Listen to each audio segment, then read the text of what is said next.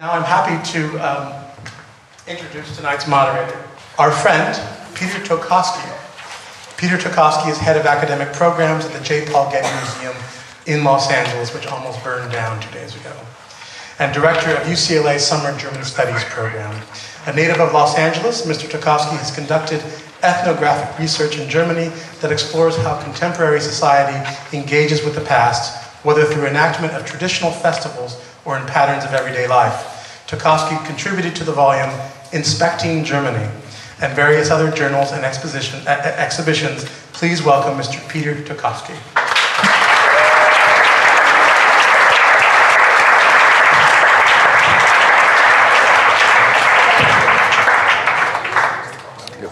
Thank you, Gregory. It's incredible to be here. Uh, and I just want to repeat what an extraordinary organization Zócalo is.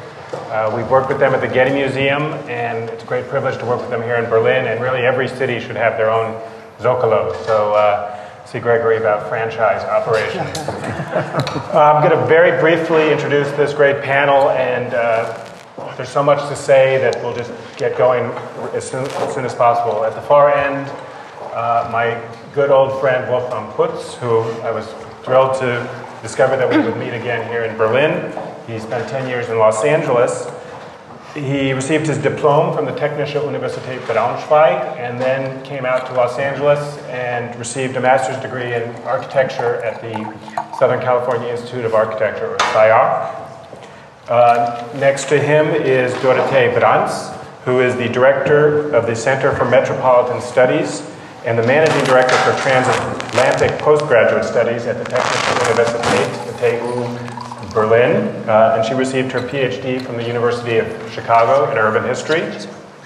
Um, Greg Hise, next in line, received his PhD from UC Berkeley. Uh, taught at USC for many years, but had the good sense to leave recently and head over to uh, the University of Nevada at Las Vegas, author of many publications on Los Angeles and the history and development of Los Angeles. Niklas Maak studied art history, philosophy, and architecture in Hamburg and Paris. Completed a dissertation on Le, Le Corbusier and Paul Valéry. Um, and he's the arts and culture critic for the Frankfurter Allgemeine Zeitung, and before that at the Süddeutsche Zeitung. And finally, Roger Sherman received his MA at the Harvard School of Design, is an associate professor of architecture and urban design at UCLA, and he's the director of Roger Sherman Architecture and Design Firm, uh, which has received many awards and uh, in architecture and design. Roger and Greg just arrived in Berlin on Sunday, as did I and uh, a group of students from UCLA. They've had a little bit of time to look around, and Greg, you said you made it down to uh, Potsdamer Platz. Missed opportunity, good development. What, what's your impression? Oh, I'm sure in this in polite company, it, it's not right to say this, but I actually was very intrigued by it. Uh, and uh, I must admit, the most the, I thought the best vantage was actually going towards the Culture Forum and looking back at it, where it really looks like it's sitting out in a meadow. Um, and so the sense of, of, of, of, one of many sites has been redeveloped in the city um, was, was powerful and compelling, and I think it, it, warrants additional study. Actually, I must admit, I'm someone, uh, I, I, teach urban history, and I teach urban history that's international, planning history as well. Um, and I have lectured Berlin in the past, and, and, I've utterly rethought the city now that I've had a chance to be here. And that's one of the sites where, where in essence, I would talk about it as being only corporate space, and now I think I need to talk about it more broadly. Okay. Well, I think we'll have opportunity to come back to Potsdamer Platz, but just go to Roger and get first impressions. You were taken, you were saying, by the temporary architectural spaces. I was. I was. I was here 25 years ago when the wall was still up, and uh, because I was a graduate student at the time, most of the monuments that were really considered worth worth seeing were on the east were in East Germany. So it was necessary for us to cross under as it was, you needed to go by the subway and and show your visa that mean, by that means. But what I wasn't, what was clearly more overwhelming at that time was the the kind of absolute uh, absence of the kind of vitality that one is used to seeing that most most visibly in the the lack of signage and any other form of kind of um, commerce that you would expect. So to come back 25 years later and actually see um, what that, that what I guess I would uh, make it akin to is a kind of understory of growth it's something like a fire where I was curious to sort of see what the new generation of kind of urbanism, so to speak, would would look like. And I think I was much more struck by, uh, perhaps it was just by virtue of the fact that I was in Prenzlauer Berg and in um, Kreuzberg, and so I may be a, a, bit biased by that, but I was I was far more impressed with that somehow as an urbanist than I was by any of the individual monuments, however interesting they were, such as the um, the um, Holocaust Memorial, the Eisenman Project, or the Frank Gehry Project, and, and so on. Wolfram, I think of, of the group, you uh, the most divided between Los Angeles and Berlin. Graft Lab, uh, a, a firm which he co-founded, has offices in Los Angeles and Berlin. Spent 10 years in Los Angeles and came back to Berlin permanently, how many years ago? Two years ago. Two years ago. So how do these responses resonate with you? Uh, you missed some of the development in Berlin and now you're back. I'm not, I'm not actually back. I'm back in Germany, but Berlin, I'm a first timer for Berlin myself. Obviously, as a German and as an architectural fan, you are obviously exposed and always well connected to, to, to the city developments. I think what we're going to talk tonight, the topic being, you know, how has Berlin, or how is Berlin dealing on its architectural level with the past, and how is the Potsdamer Platz, for example, um, one of the major projects that is basically finished now as an idea to reconstruct an urban fabric, not only a building and an urban fabric. And we can discuss and go deeper into what I think is missing or mm-hmm. why, you know, what is the sort of mistake in the thinking of, of the Potsdamer Platz uh, planning at the beginning. But the vital focus of urban development was in the east part of the city till recently.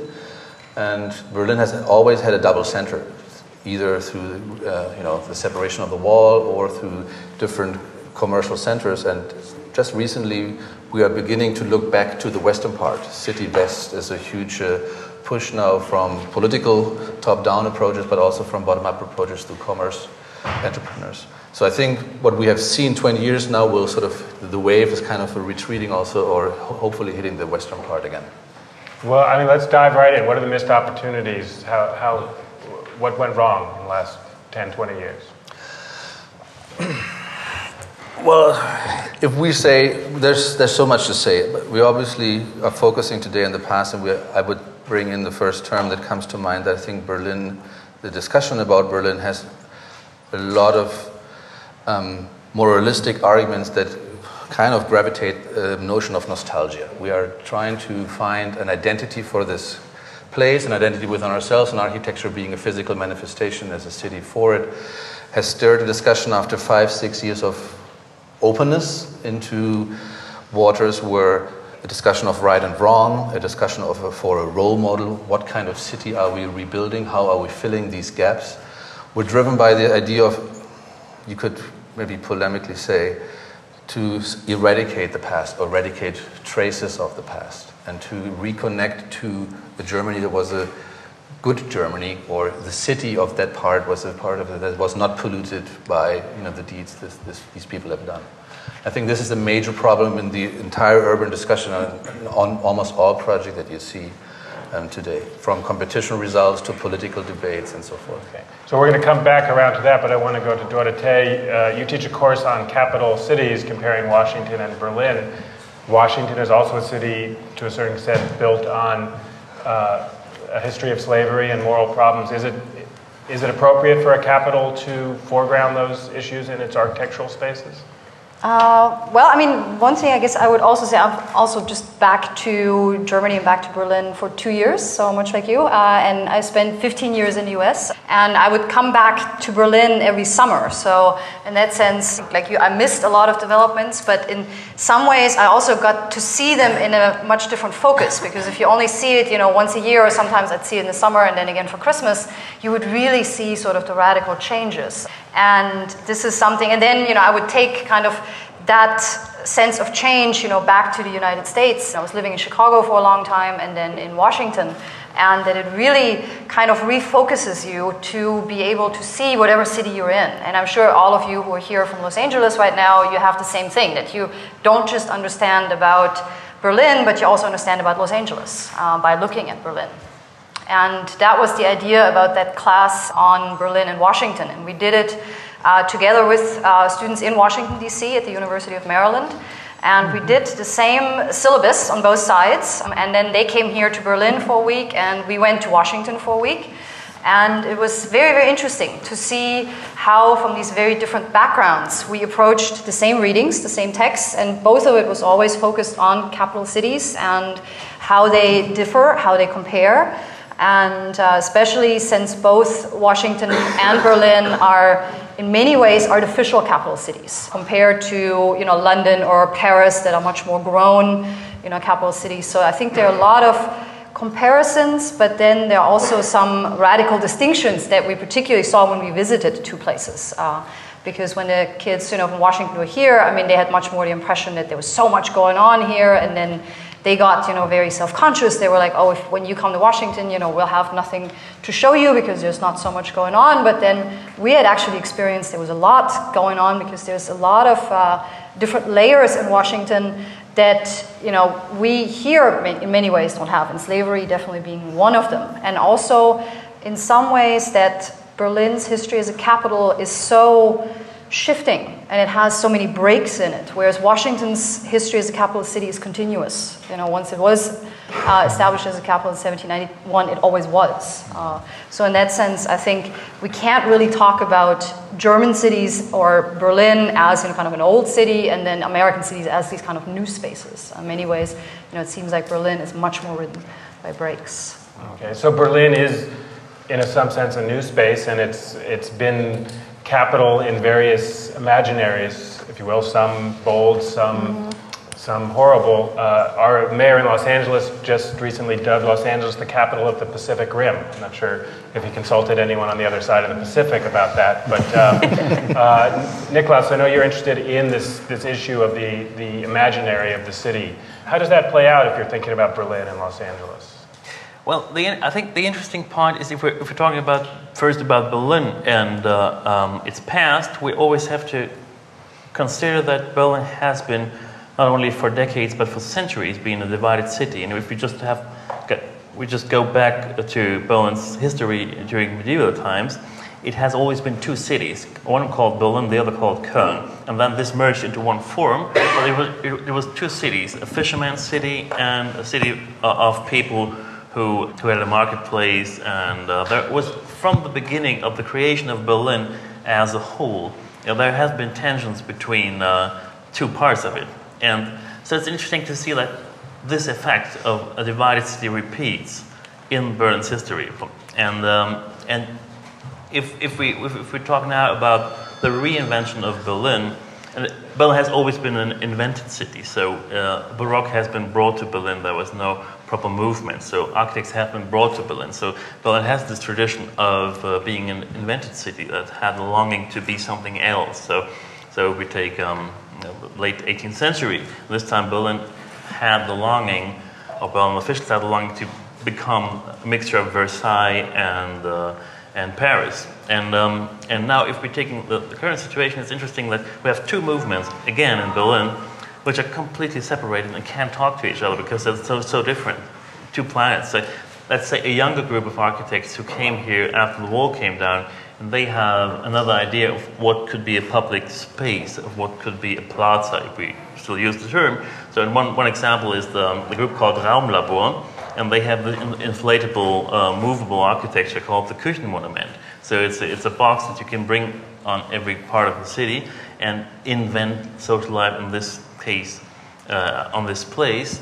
And you have the other movement of architects who had their, their ideological formation during the 80s, so mostly postmodernist uh, town planners and architects who have this vision of transforming Berlin into something which is a mixture of 19th century Paris and 17th century pre modern Siena. And so everything they're building, uh, you find these clones in the city, looks like uh, the Campo di Siena uh, remade by poorer materials. So you have these uh, contradictory movements of a group of architects who wants to create a kind of a new, flexible, movable architecture who creates, in certain situations, uh, a new kind of urbanism, um, not even by building things, but, but by just putting things there, like this um, Küchenmonument, or by just putting sand into a certain deserted area of the city and saying, okay, we're creating with a few tools uh, a new urban situation. And on the, on the other hand, you have this desire to, to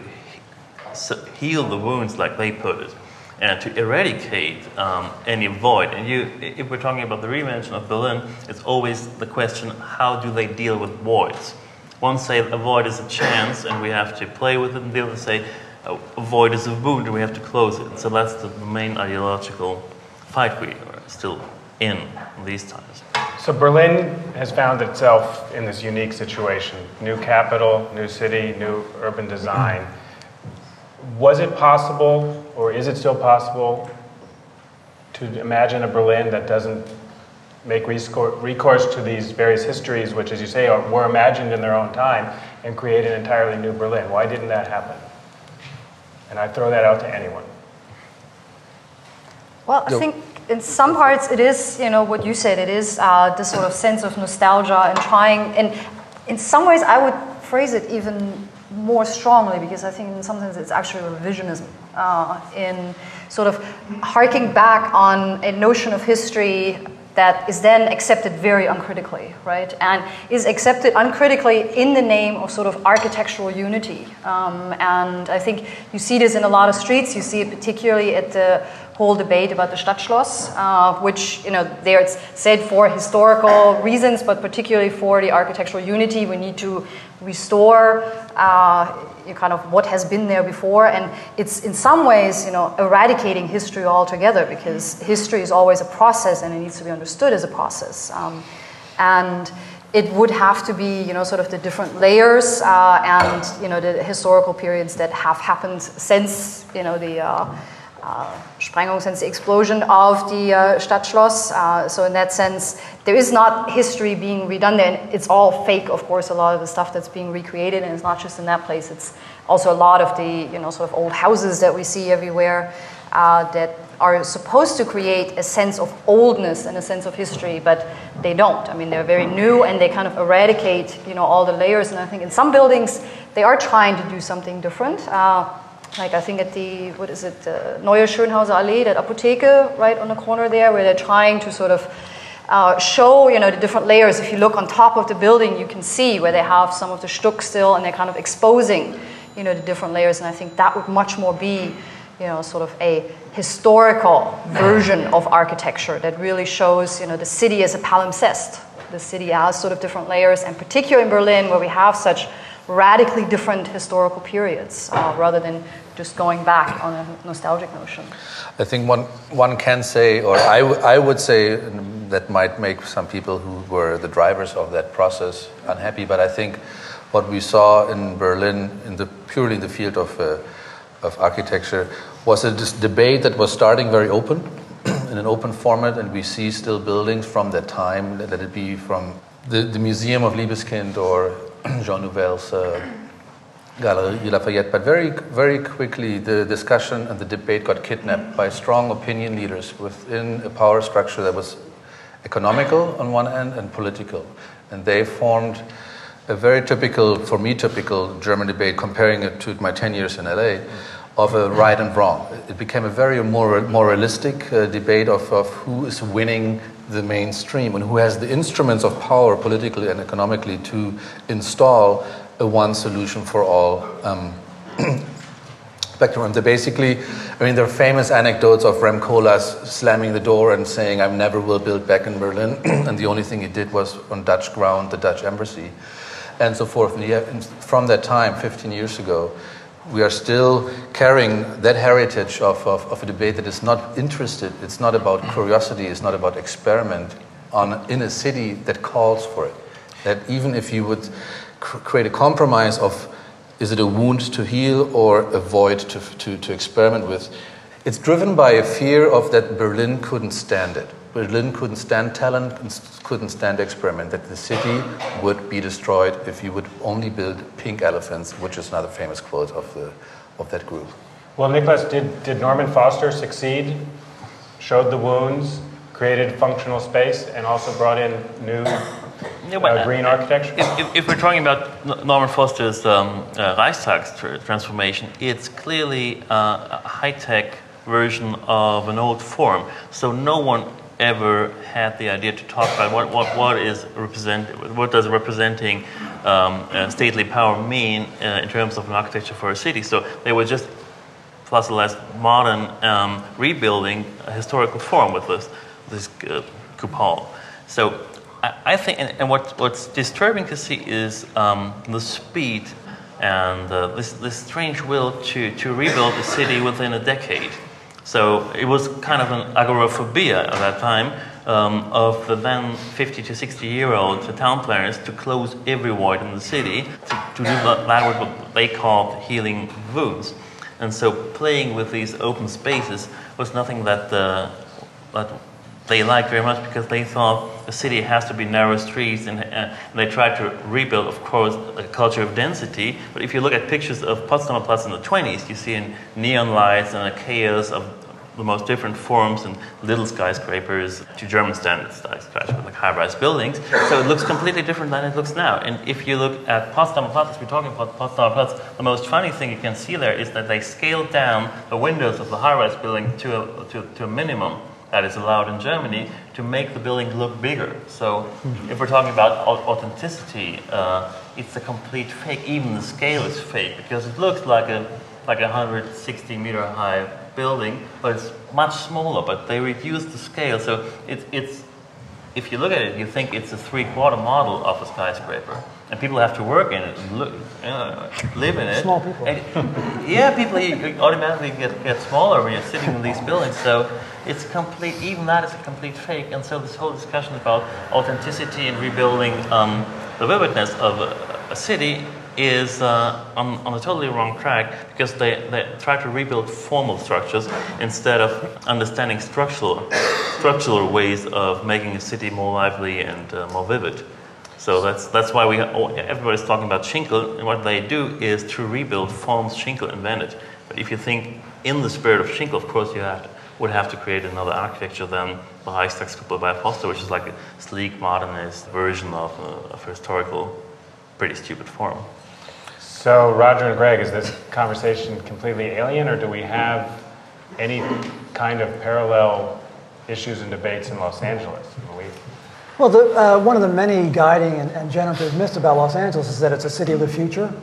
It's all about progress. So Villaraigosa is just the last person in 100 years of, of, of claims about being the capital of the Pacific Rim.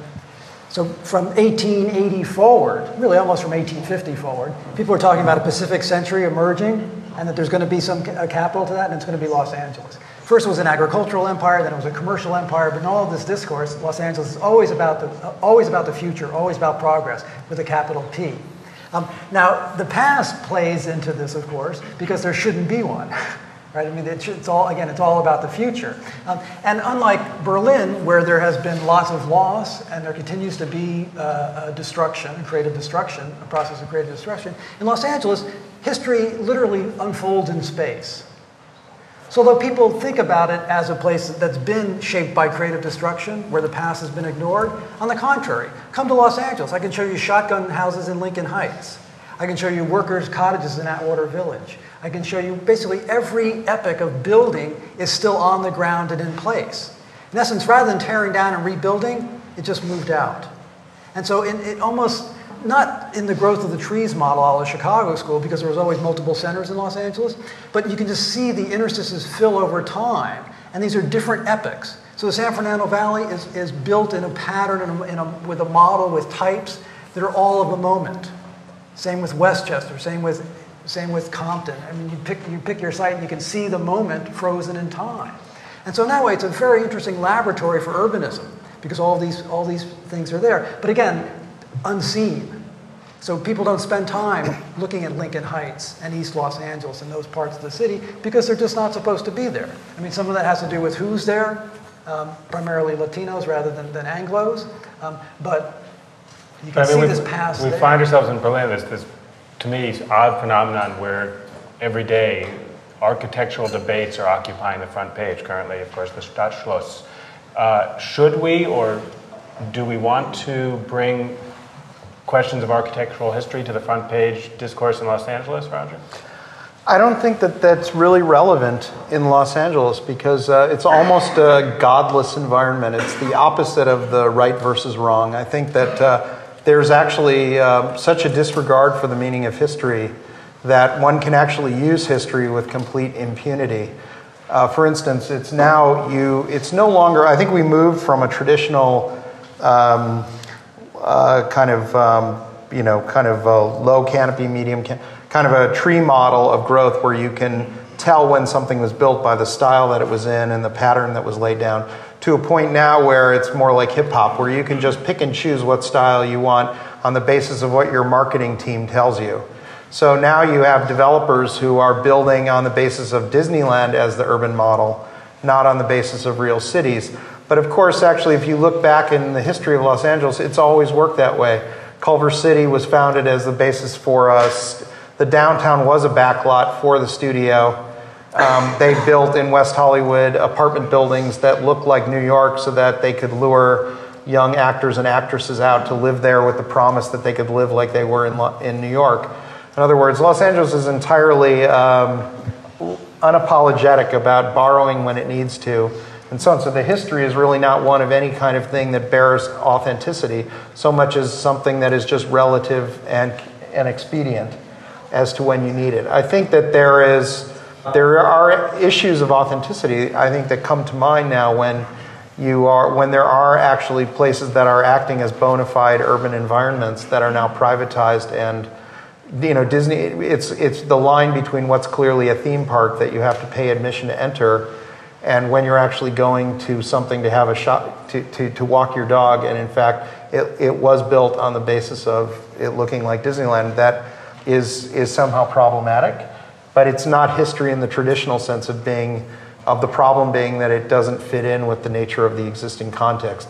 I think it has to do with the it has to have something to do with the source material and how it relates to actual lifestyle. For instance, those of you who, who have lived in or spent any time in Los Angeles know that in spite of the fact that all of the stores are on the boulevards many of the times, that everybody always goes into the stores in the back you park behind the store and you go in through the back door. So, in fact, um, it's a little bit like the Matrix, where the city that you see is not the city as it actually works. And that's, in fact, what mo- mo- many of us like the most, which is a misuse of the way that things are. And I, I felt that in Berlin here. There was a sense of that, um, you know, the misuse of things that were once one thing, and the urban life is taking in place in the places that it's not supposed to typically happen. And I enjoy that, but I also, at the same time, ask myself whether or not there are the seeds of something interesting were architects to be more Los Angeles architects to be interested in urbanism than simply interested in architecture to begin to think more about making architecture that's more prototypical that's about creating new types as opposed to simply one-off pieces it's very interesting to link this what you described as a culture of misuse um, to the culture of failure we have in Berlin. Because I, I would argue that the, the most interesting places in Berlin are places uh, that uh, have been invented after something completely collapsed. For instance, take, take uh, Berlin clubs, which are on the 18th floor of, uh, of ancient GDR office buildings. So uh, you find the most interesting clubs on the 18th floor. The most beautiful, you have a sunrise in the morning and if you if you stay up uh, all night, you can you can have in the club, stand in the bar, or dance and look into into the sunlight. So this is very unique in the world, and that's only because someone was allowed to create a club in the 18th floor of a completely empty house. And so you can argue that that um, this culture of failure, which which goes to places which became dysfunctional. I mean, Berlin is a is a bunch of dysfunctional places, and you can see this as a chance to say, okay, we have Palast, and we had Palast der Republik, like the old, then dysfunctional building of the uh, ex-GDR government. And so people moved in, uh, artists moved in, there were theater plays where you could drive with a car on a stage like 150 meters long. So it was one of the most beautiful stages in Europe. And uh, you had art exhibitions sets. So the place was unique. What they did was to tear it down to create something that looks baroque. So something very extraordinary created by failure was destroyed to, to create something very ordinary. And that's the big drama. So I think if we could learn something from, from LA, to put it like that, it's not what, what people did looking at Hollywood movies and behaving like cowboys, saying, You blew my Schloss, I blow your Palast, which is like the thing people in Berlin learned from Hollywood. Like you say, I'm the cowboy of the good architecture, I blow your modernism, and the next comes and say, okay, we crash down your facade. So this is the culture we have now. But if we if we could learn something from LA, it's certainly a kind of productive misuse of um, of buildings, which are there, of dysfunctional structures, which you have also in LA.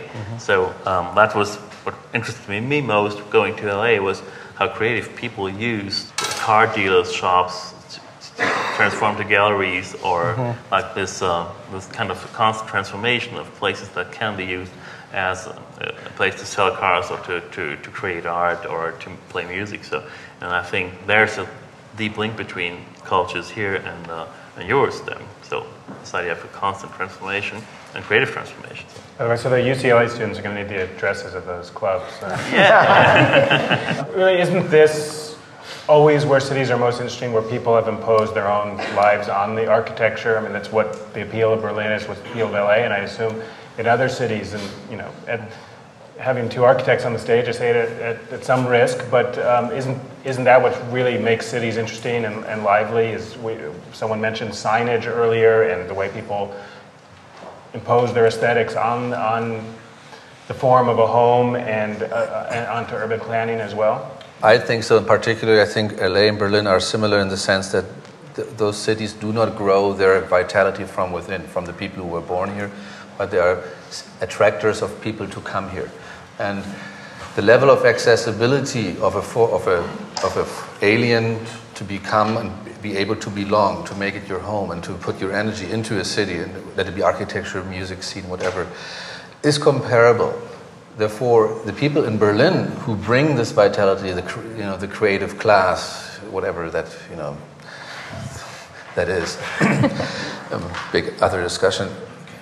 They are not the drivers for this idea of creating a conformity of, of, of architectural backdrop. Um, they are not interested in, in, in finishing the novel that Berlin was meant to be. They're interested in more something that is LA. LA for me is much more a telephone book with small items that I discover and they unfold their stories in a very small territory. Although LA was marketed originally as a dream, that, as a, that it was a novel, but it has not become that.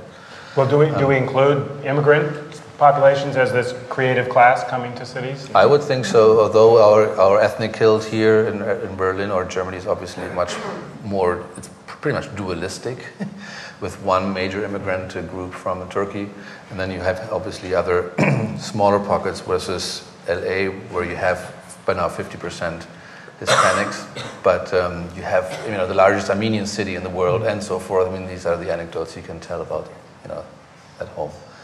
But for me, it's really about the accessibility, and what is accessible is allowing you to author yourself with whatever you bring, whatever you in, the city is a is a cu- curious place or a disinterested place, which is the similar possibility to be allowed to do what you want to do. But Berlin has become, in terms of our profession here, something that prescribes what to do to the to the extent that you have a design code here for what materials facades have to have, and the facades have to be vertical formats with window openings and so forth, which has driven away quite a, you know, bigger portion of the of the architectural. I think that's the big drama that this, what you describe as a creative immigration here in Berlin, is completely disconnected from any architectural discourse and any form.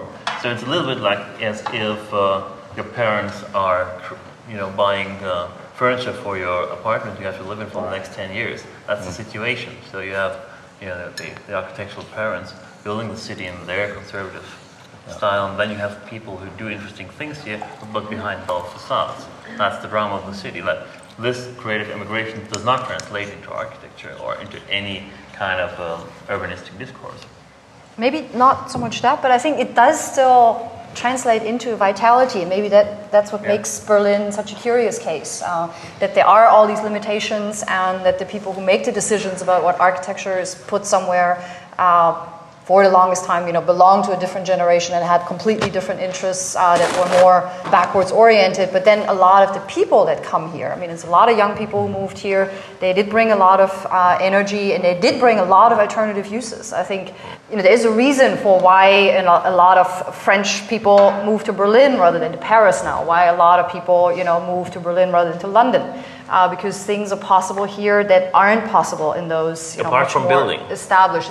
Not for building, right? yeah, yeah. But I think that's sort of the interesting thing, and maybe precisely what you say. It's like the architecture. You know, it's like as if your parents are buying your furniture, but then you know maybe the kids come in and they kind of do something else Destroy with it in a very yeah, yeah. they destroy it in a very limited way that you can do it. throw it out of the window Um, yeah, and I think the interesting thing there is too to see, you know, 10 years ago, 15 years ago, how much innovation there still was and how much alternative use and how much of that has already gotten lost, right? A lot of the Can I, alternative can I just jump in here for Yeah, a second? Because this whole question of repurposing that we're talking about, or this issue of repurposing, puts to puts to lie the whole idea of authenticity and dysfunctional, hmm. right? Because it's not, because people are creative. So there's design guidelines everywhere. I mean, in South Los Angeles, there are design guidelines. That doesn't stop recent El, Sal- El Salvadoranians from having chickens and other animals in their backyards. Well- the site was not designed for that. Did, I mean, did anyone ever move to Los Angeles for the architecture? What they moved for was the possibility to create, I think. And so it, it may not be the sort of Richard Florida creative class. It may not even be the scale of, of people who are coming to Berlin. But I think Los Angeles, also mythic, also part of the dream, is a place where people make themselves, right? I mean, that, that's always been the big myth. You can remake yourself. And that has to do with, with all sorts of things in terms of identity, but it also has to do with the physical environment. So again, I go back to a tract house in South Los Angeles, built by an anonymous builder who built many along the street, right? Along by a particular type, with particular standards, particular building materials. I mean, all that structured it, right? They never intended to have a barnyard in the backyard. But recent immigrants have, have repurposed that space and turn it into something utterly different. Is that dysfunctional? I don't think so. Is, you know, is, is it authentic? Of course. It's utter, both were utterly authentic. One was an authentic tract house, and the other, the other is an authentic repurposing of a tract house into something utterly different. And the aesthetic experience and your personal identity has not collapsed because somebody did so. I mean, On the we- contrary, yeah, exactly. It's a richer city That's for it. Right? Yeah, yeah, yeah, yeah, yeah. So, so what is a, an urban planner and a politician to do with this historical fact that cities are about people coming and repurposing them? At the same time, they have to decide what in Berlin to put uh, where the Stadtschloss once was, or in Los Angeles how to deal with uh, looming environmental and energy problems. I, I think, oh, I'm sorry. Oh, no, no, no. I was saying. I I think I think Los Angeles is um it, that's a very problematic question in Los Angeles because I think planning is dead in Los Angeles. It is dead. Uh, that developers are basically in the pocket of politicians and basically the other way around. uh, well, it could be. Could be both.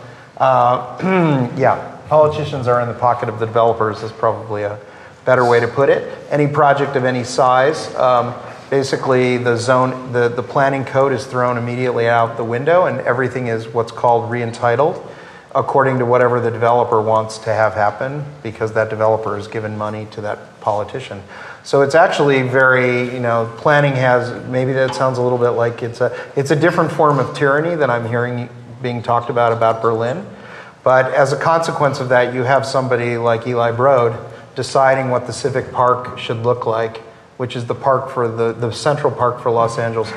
And that's why, uh, which is the reason that Pershing Square has been designed and been built three times and it still doesn't succeed because um, there's no um, there's no support or there's no advocacy for actually the public because the public is interested in their own personal business plan, not necessarily that it. LA has a very problematic relationship with the idea of collectivity, and I think that that if I might go so far as to just say that my own personal opinion is that architects in Los Angeles suffer from this as well because they're because I think that they're they're much they've they've made their their kind of uh, stock and trade from private home industry, from building private homes for people, and as a consequence of that, have tended to limit their thinking to the means by which a building is built, how how it's kind of crafted, and not necessarily to look at a kind of larger role that they can play in city making. I think there was a moment in the early to middle part of Frank Gehry's career where there was some promise, like Loyola University and Edgemar and things like that, where Gehry was actually trying to make urban spaces that could be seen as a kind of way of, of thinking about how space in Los Angeles, how you would make space that actually was suited to the way that people actually lived. But I think that that has been, become a lost leader amongst a lot of architects who have failed to sort of show an interest in how they might take a more active role. Just very quickly, everything that Roger said is true. Let me give you a counterexample. The port is the largest polluter in the city of Los Angeles. A group of local residents, primarily of color, have come together and organized against the pollution of the port. They've now teamed up with a group of, of, of uh, Latinos further north where the, where, the, where the rail line runs with the, with the port containers. They created the Alameda Corridor. But kids have to cross the railroad tracks to get to school and they're, and they're, they're in danger. That group is fighting that issue. All, that's, all those materials and all those trains go out to the Inland Empire, which is the largest multimodal uh, transport facility in the country. The groups that live out there are organizing against that because it's dominating the economy. Those groups, small local groups, have all banded together and they now have created a, a, a new plan that literally follows the vector of transit and, trans, and transportation and the transshipment of goods through the region. So, yes, there's a lot of top down you know, people in pockets, people paying off people. There's an awful lot of interesting bottom up around issues of, of, of public safety and pollution.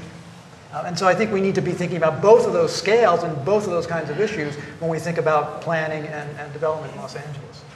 Well, uh, Los Angeles architects are also finding work in Berlin. So uh, we've got the new embassy, which uh, Gregory Rodriguez of Zócalo wrote a scathing review of when, when it opened, and of course Frank Gehry next door. Um, any Berlin reactions to our contribution to your cityscape? No. well, Frank's Frank's building is uh, is interesting because it is used by both parties in the political discussions as a as a good example. The people who claim that we should rebuild a Baroque, you know, urban novel in this town say, "Hey, look, Frank Gehry, he actually managed with that design code to build a great building." And he had his little fantasy freak show inside. That isn't that great? and then you know, obviously the other group, the other group knows that Frank didn't like that design code and uh, still said, "Okay, I'm going to do one," and uh, only if you allow me to have my wobble facade on the backside, whereas you know not historically important. Um, so I like that one. The the the, the um, we talked about it earlier. The I like the colleagues who built the um, the embassy. I don't like the embassy at all.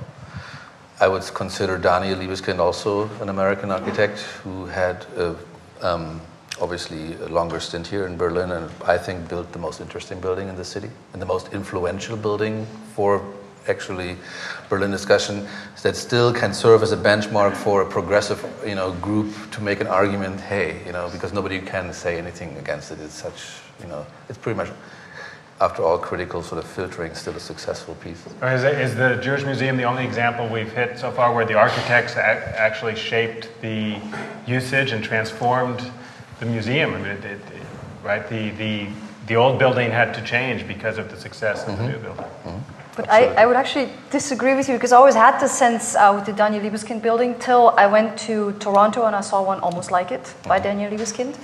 Denver has one, looks almost like it. And it's sort of this multiplication, you know, this kind of star architecture that we now have. Every city has to have. It's, you know, Libeskind, it's Frank Gehry. And that that's actually robbing a lot of cities of their distinct identities. But at the same time, I mean, they're often intended to create kind of this you know, global idea, right? These are global cities because they have the same architects building, you know, in all of these and creating new networks. Um, but I, I guess I wouldn't call it, you know, because of that fact that it is almost getting to the cookie cutter version of it. Um, that it is, or that it should be called Berlin's most, you know, sort of successful piece of new architecture. Mm, okay. Um. So, Niklas, let's say that the, the latest problem with the Stadtschloss competition uh, requires us to go back to the drawing board. What are we going to do with that space? Well, I mean, that, that's a very long story. And um, uh, I think one, one possible answer to your question is to look back shortly to the um, Frank Gehry building, which is a very educational building and a brilliant example of something seemingly affirmative but devastatingly critical. Because if you look at, he was forced to build with stone. So he imported the biggest stone uh, a truck can possibly carry. So these are massive, like, like, like this, and the high like I think three or four meters high. So that's the biggest stone you could transport to Berlin.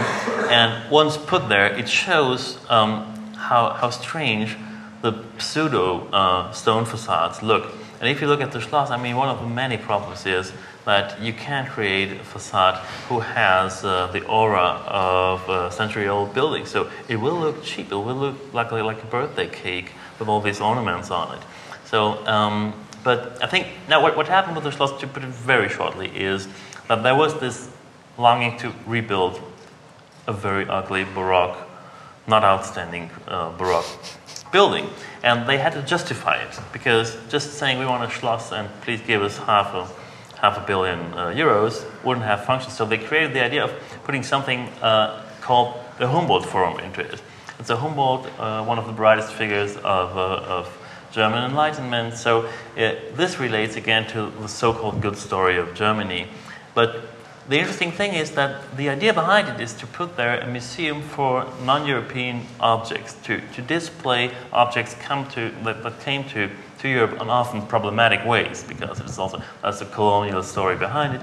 So um, it's a little bit like Columbus, you know, searching for the way to the to, to, to India and discovering America. They, a certain group wanted to have a schloss, and they found the idea of building. Uh, uh, a museum for non-European objects, which is completely could be something completely new. That's a very interesting thing, and I think people should dare to say, okay, finally we found something very interesting, and we have to, you know, we have to respond to this uh, thing we found and to rethink at least the, the inner structure of the so-called Schloss. But what's happening is they try desperately to squeeze it into the, the, the rebuild thing. So it's a, it's a unique process that um, you, you want to build a museum, um, the shape is already there, but the building is not there. So it's, it's a weird situation we're in. And so something, somebody, I think, should, should dare to say we're in a complete surrealistic situation. Either we want a very interesting um, uh, ethnological museum, then we have to rethink the whole project, or we just want a Schloss to put anything into it. So well, I, will I'll take that opportunity to say Yeah. just that. I mean, the, the leaders of the Berlin Museum world have been at the Getty Center telling Los Angeles what an extraordinary uh, set of buildings they're building here. And I'll say, from a museological perspective, that it's an incredible missed opportunity. There's wonderful things happening in the museum world, certainly where we don't have this 19th century or older division between the European collections and the, and the rest of the world. And that opportunity looks like it's going to be missed in Berlin. Having said that, uh, last word to our Los Angeles representatives. What's our Stadtschloss? Uh, is it the Frank Gehry's concert hall? What do we need a building downtown that's, that speaks to our past, or is Los Angeles a whole different uh, ballgame? Go ahead, Roger.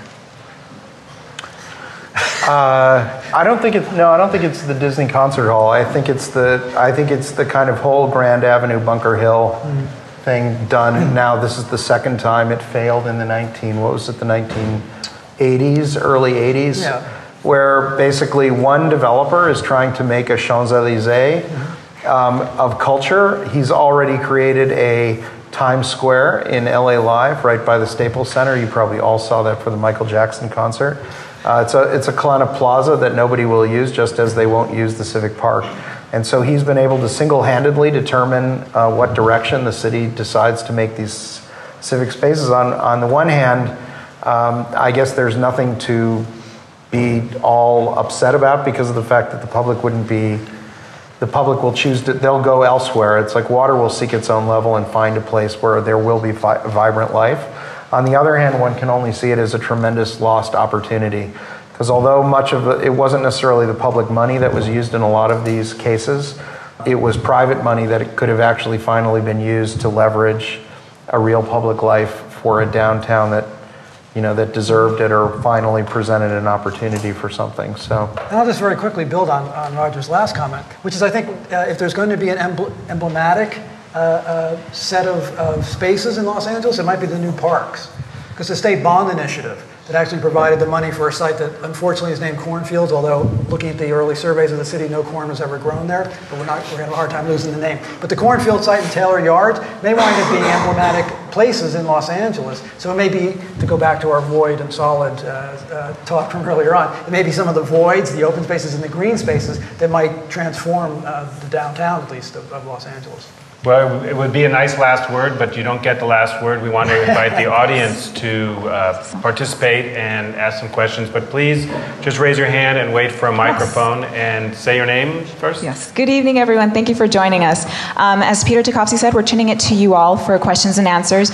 We do want to remind you first, however, that this is being recorded for a video podcast. So if you would please raise your hand and wait for one of us to get to you. There's one of us on each side. Still say. Uh, so if you would raise your hand and say your name before your question. Thank you so much. Hi, uh, my name is Liz. Um, I actually want to ask um, a question that hasn't been raised, or a subject that hasn't been raised, which is Berlin being a city of fear. Actually, thinking that not just Berlin, but sort of you know the whole German architectural landscape being a bit of you know having a lot of fear, relating to what Dorothee said about um, the energy and the creativity and the activity that's sort of hidden behind closed doors, and same with the Stadtschloss, which is a huge subject. I mean, I have to say that I really like the Palast der Republik, and I don't know what's wrong with the green lawn that we have at the moment. Just to be brave and say we do have a void, which is in fact, you know, what we remember of the past. So I would like to, you know, sort of um, raise this issue of is Berlin a city of fear in terms of how do we get our architecture out in the world? Anyone want to take that one? I think that's you know a very interesting question because when you said it, uh, a city of fear. I mean, I was kind of going in different directions because uh, one could mean you know sort of security issues, and I think then it probably apply more to Los Angeles uh, many ways because I mean Berlin is not quite you know sort of the security gated community uh, city yet that a lot of American cities have become. But Four times the crime rate though, and here mm, to compare to LA, not so many murders. Um, so, but you know, that's Sorry. a different issue of fear. Yeah, we can we can discuss that. Yes, design fear. That's what exactly. That's what came out, um, and I think that's a very important point because I think that kind of fear is actually a fear of history in many ways. It's a fear that you know what uh, you were saying earlier too, uh, with regard to you know everything has to be all the holes have to be closed quickly, and it's a fear of history that you know, there's no time. You can't just leave it. Why not leave the, you know, Palast der Republik there for a couple years, you know, leave it there for a generation and then decide what to do with it. And to not just make a decision really, really quickly because you're scared that, you know, somebody else will sort of do a reinterpretation that then is not in your control anymore. And I think it has, Berlin's development has a lot to do with, you know, the generation that was in power in the early 90s and, and their sense of fear that history was going to be taken away from them and that there would be a maybe reinterpretation that wouldn't make you know, not just the East, but all, I mean, because Berlin has a big debate. I mean, it's not just in East German architecture, but it's the sort of post-war modernism in general, uh, because there's a lot of architecture in the West too that's getting, you know, kind of falling apart uh, because it's of a architectural period that's not or just being started to be appreciated. Um, so I think if there was not so much fear of time and fear of history and who might interpret it and who might be first to interpret, then maybe we would uh, be a little bit more patient to also wait and, like you said, you know, uh, maybe leave the lawn green and see, you know, what develops and what new ideas can really emerge. Um, but that requires a certain sense of security. It, it, requires a sense of security that you will come up with an idea rather than just build something quickly so you don't even have to think about it anymore. Um, Hello, my name is Joachim Roschmann. I have a question or something to add on, uh, also has to do with fear. Um, some of you might know that there is a movement in Berlin um, putting townhouses um, into different districts like Prenzlauer Berg, like Friedrichshain, and so forth, where you have architects, where you have people who would like to build ecologically uh, sensible buildings.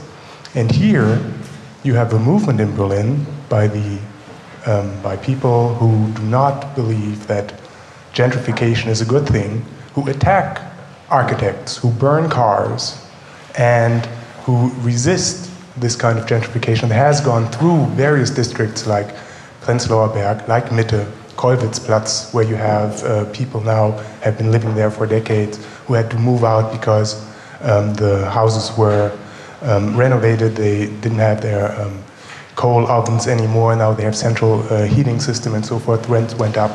People moved in with galleries. People moved in with cafes and everything.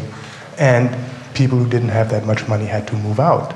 And you see this movement that is not typical for Germany and not typical for Berlin, but you see it through history in various uh, cities, gentrification. And in Berlin, you have a very militant resistance to that who say, we don't want architects. We don't want these, these yuppies um, who put in nice buildings for them, even though they're ecologically sensible, even though people do everything correctly. They say, we don't want this. And if you come, we attack you. We burn your buildings, we burn your cars, we're going to smash your windows, and so forth. What do you say to that? No, Yes, it is. All in It is. favor. It is. No, well, it is true. I don't think it's a mass movement that is against gentrification, or at least not a mass movement that's using these tools that you described. We all know, if you read Berlin newspapers, there are certain dates actually you can fix in the year where this car will burn most of the time.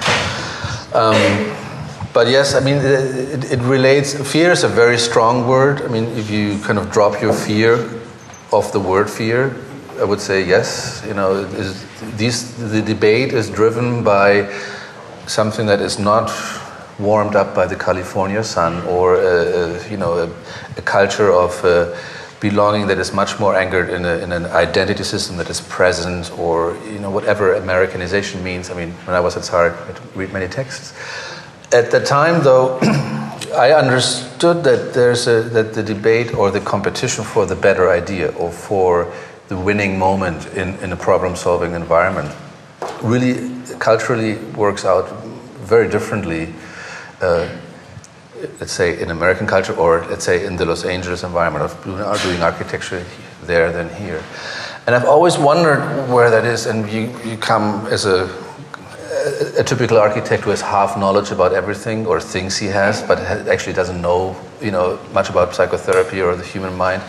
You come up with very superficial explanations. Is the European identity really, you know, through families and social uprising, based on the idea of you have to know where you come from? That has to be an unbroken path of identity. That path has to do with architecture, so it can be traveled backwards, and you can have a right and wrong argument. Or is your is your identity something that is much more, hey, I just came to LA, I want to be an actor, or I want to be a famous architect, or I want to find my void here where I can unfold? And the anonymity of LA sometimes works much in favor to that than the gentrification fear of certain districts of people who, who when you, what you said, protect a territory they just occupied 10 years ago.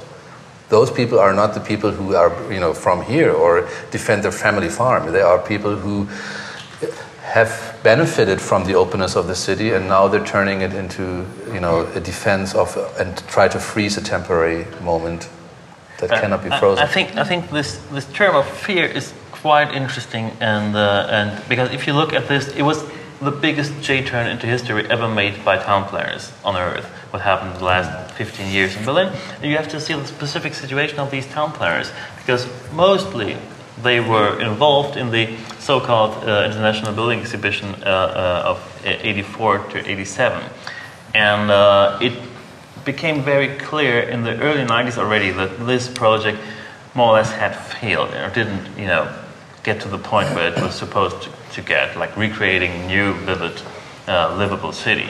So these town planners who came into power in the early 90s had to defend their ideas against a new generation moving to Berlin. So it was the whole Berlin architecture discussion, who was regarded as an aesthetic discussion, was in its core uh, a discussion about power. Who has the right to, to decide what, what good architecture, good urbanism is? Of course, it was a fight of institutions, of people who wanted, who wanted to get into powerful positions and those who stayed in these powerful positions and were invaded by their own failed uh, experiment. And IBA uh, 84 was, in many parts, a complete failure. And normally, normally um, architects sh- sh- should have succeeded to, um, to, to create a new vision of what, what could be an urban space, and that that did not happen to that extent as it didn't happen in Berlin. It's only a question of power. People had, and that was, I think, if, if there is fear in this game, it's the fear of then 55 year old planners who saw if they kick us out of our positions now, we never will build anything again. And they stayed, and that's what happened then. And I think too, when you think about power, what is sort of distinct about Berlin is that it became a capital city in this process. Yeah. That then you had different players. You didn't just have, you know, sort of the East and West Berliners. Uh, you also suddenly had, you know, sort of the power brokers from, from Bonn coming in and kind of imposing their ideas what not just Berlin ought to be, but what the new capital of Germany ought to be. And uh, they, I think, in many ways then introduced, you know, kind of discourses and power plays that re-channeled you know the debates in directions that then you know kind of destroyed a lot of ideas that might have existed I mean, if, we if we talk about Berlin and fear, I know we have a, a, young audience, but my mind, of course, goes about 40 years earlier than 1984. And um, I know my students are interested in, in hearing a Berlin perspective on how important it is to leave uh, strong traces of, of, of, that era in the city planning and the architecture. But I think we have another question, but maybe we'll, we'll hear about that as well. Hi, my name's Crystal. I grew up in Claremont, California, which is a suburb of LA. And I've been living here in Berlin now for about 12 years. And so my question has to do with about um, how the perception of architects about the potential buyers, how that influences architecture. Because when I think about the way buyers here think, especially apartments or private homes, you know, they're thinking about buying something that they will retain for the rest of their life, that they may pass down to the next generation. And when I think about the way my friends back home have been buying homes, um, you know, they're thinking about retain, keeping that for a short time, watching it appreciate, well, until recently, until the recession, then moving Lucky on. You have friends who are buying. I do actually have friends that are buying.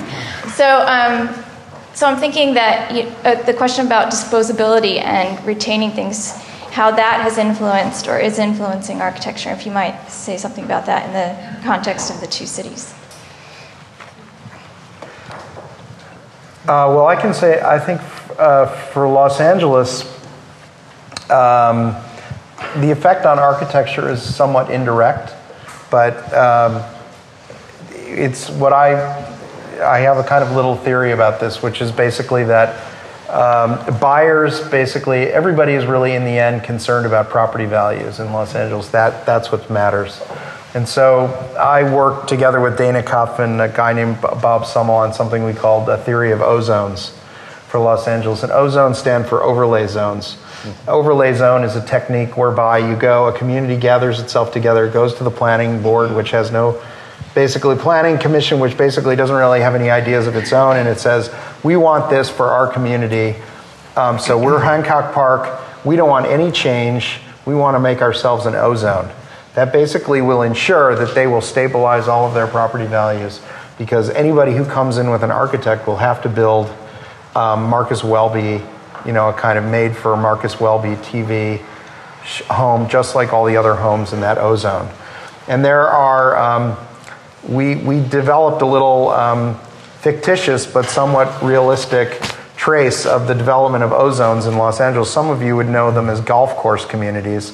In the suburbs, they're more prevalent, but increasingly there's been a retro, a retroactive ozoning of Los Angeles now, so that there are these areas that are actually protected, which actually are means of, as I said, stabilizing property values, but also they have a kind of inclusion, uh, exclusionary effect on architecture, where the architects who want to do them have to play by those rules, and the others will basically be in the residual areas that are unprotected, which actually turn out to be the dispossessed, the people who actually don't have much economic or political clout in underserved or um, you know lower economic uh, tend tend to be in low, lower economic um, categories, even though politically, if they were organized enough, they could do so as well. So that would be maybe an answer. I don't know if that's quite answering your question, but that's what's tending to happen right now in LA. And I think also in Los Angeles, we need to be clear about where we are and who we're talking about. So, for instance, I happen to live on a block where I've been there 15 years and I'm still the newcomer, uh, and people have retired in place. Now, some of this has to do with, with, with property taxes. So, if you sell the house and then the next, the next purchaser, basically the people who are there are, are, are paying a tax that was frozen by, by Prop 13. Mm-hmm. And so, uh. Then the minute it's sold and somebody else buys it, you're now being you're now paying a property tax based on the new value. There, you know, so somebody's paying 100 a month, you're going to pay, or excuse me, 100 a year, 150 a year, you're going to pay 5,000 a year. So some of this is political and has to do with policy, but also has to do with preference as well. People choose to, to live in these, in these places. And it, for where you are, um, it's interesting if you look at a map of how va- property values have changed in the last, in the last decade, the only places where, pro- where values have held or increased are in new immigrant communities, like a Huntington Park, for instance, where property values have actually increased where they've declined everywhere else. And these aren't people who are going to flip. These are people who have been, who've come to America, who've come to Southern California in order to buy. They believe in that America. They actually do believe in, in what people talk about as the American dream. They actually believe in owning property because they can't own it where they came from. And they're people who have invested everything. They've actually staked their lives crossing the border in many cases, and they've invested everything that they can pull together. So kids are working, parents are working two jobs in order to buy a house. They're not going to sell it in five years. They're going to leave it to their family members. And just and you can trace that kind of history in a place like East Los Angeles, for instance, where people have held property for generations. And so it's very important. In some places, people are flipping. And that may be true of your friends in Claremont or elsewhere, but in other parts of the city, it's a very different story. Good evening. My name is Senia Rudolph. Um, I lived before in Germany, but spent the last nine years in Los Angeles, California, and I'm back in Berlin now. My question to you, sir, you mentioned briefly Americanization.